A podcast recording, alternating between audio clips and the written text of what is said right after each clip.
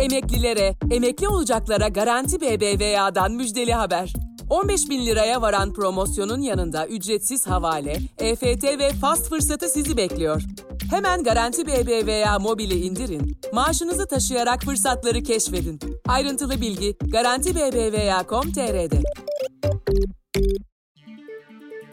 Bugün 5 Ağustos 2021. Kısa dalga olarak güzel bir gün dileriz. Ben Demet Bilge Erkasap. Gündemin önemli başlıklarından derleyerek hazırladığımız Kısa Dalga Bülten başlıyor. Orman yangınları 8. günde de dün devam etti. İletişim Başkanlığı 28 Temmuz 4 Ağustos arasında 183 yangından 167'sinin kontrol altına alındığını açıkladı.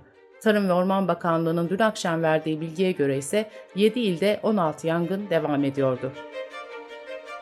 Meteoroloji Genel Müdürlüğü'nden dün yağış haberi geldi. Hava tahmini uzmanı Abdullah Macit, orman yangınları ile mücadelenin devam ettiği Antalya ve çevrelerinde cumartesi günü yerel yağışlar beklendiğini, hava sıcaklığının 32 dereceye kadar azalacağını belirtti. Macit, Marmaris'te 3 Ağustos itibariyle 45.5 ile tüm zamanların en yüksek sıcaklık rekorunun kırıldığını söyledi. CHP Ankara Milletvekili Murat Emir, Orman Genel Müdürlüğü'nün bütçesini meclis gündemine taşıdı.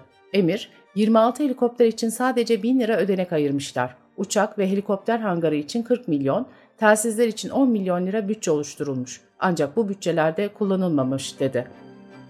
CHP'nin Kastamonu Milletvekili Hasan Baltacı ise Orman Genel Müdürlüğü'ne bu yıl 60 milyon liralık makam aracı alındığını belirterek ama bakanlığın envanterinde yangın söndürme uçağı yok diye konuştu.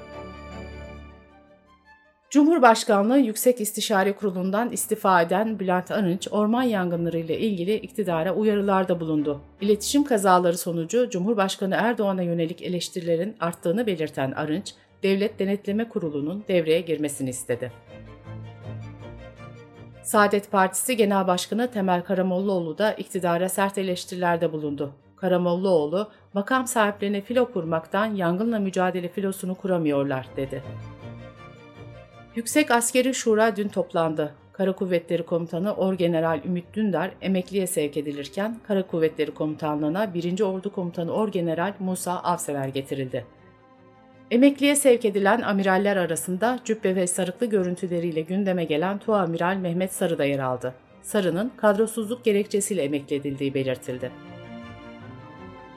Bolu Belediye Başkanı Tanju Özkan'ın mültecilerin su ve katı atık ücretlerine 10 kata kadar zam yapma önerisi belediye meclisinde oy çokluğu ile kabul edildi. Önerge Plan ve Bütçe Komisyonu'na gönderildi. Mülteciler hakkındaki fikrinin değişmediğini dile getiren Özcan, geldikleri gibi gidecekler dedi. Kendisine tepki gösteren AKP'li üyelere kürsünün altından çıkardığı çay paketlerini fırlatan Özcan, alın size çay, için sakinleşin dedi. Konya'da geçen cuma günü Dedeoğulları ailesinden 7 kişinin katledilmesiyle ilgili 5 gündür aranan Mehmet Altun dün akşam yakalandı. Bu arada katliamla ilgili gözaltına alınan 14 kişiden aralarında saldırganın eşi Zehra Altun'un da bulunduğu onu kasten öldürme suçundan tutuklandı. 4 kişi ise adli kontrolle serbest bırakıldı. Dedeoğulları ailesinin avukatı Abdurrahman Karabulut, aileye 12 Mayıs'ta yapılan saldırıdan sonra saldırganların WhatsApp grubu kurduklarını söyledi. Karabulut Twitter mesajında saldırgan ailenin WhatsApp grubu kurarak organize bir şekilde tasarlayarak katliamı yaptıkları ortaya çıktı ifadelerini kullandı.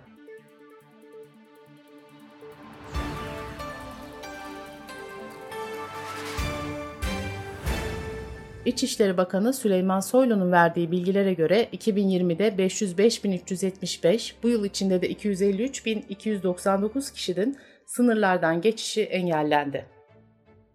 Tokyo Olimpiyatlarında milli boksörler Buse Naz Çakıroğlu ve Buse Naz Sürmeneli adlarını finale yazdırdı.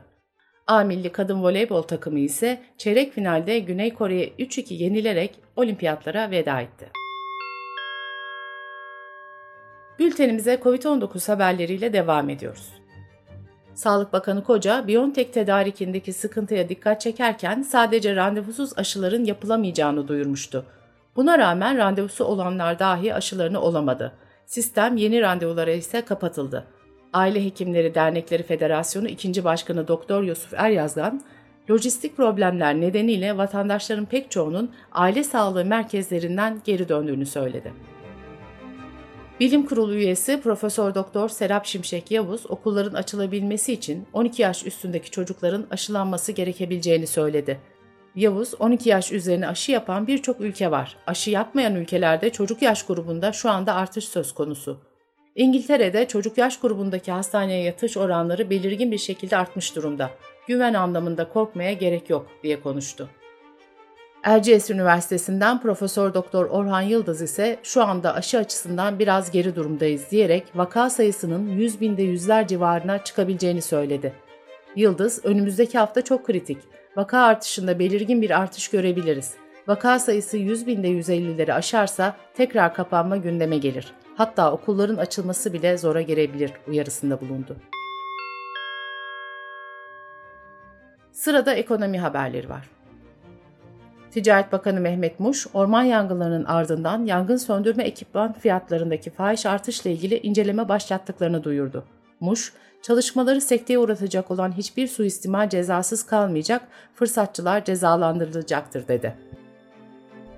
Merkez Bankası tarafından Temmuz ayı enflasyonuna ilişkin raporda gıda yıllık enflasyonu kayda değer bir oranda yükselmiştir denildi. Dış politika ve dünyadan gelişmelerle devam ediyoruz. ABD'nin Türkiye gibi bölge ülkelerine kendi imkanlarıyla giden binlerce Afgan'ı mülteci olarak kabul edeceğini duyurmasına Türkiye'den tepki geldi. Dışişleri Bakanlığı tarafından yapılan açıklamada bölgemizde üçüncü ülkelerin kararları neticesinde yaşanan göç krizlerinin yükünün Türk milleti tarafından üstlenilmesini kimse beklememelidir denildi. İletişim Başkanı Fahrettin Altun da Türkiye kimsenin bekleme odası değildir, olmayacaktır sözleriyle karara tepki gösterdi.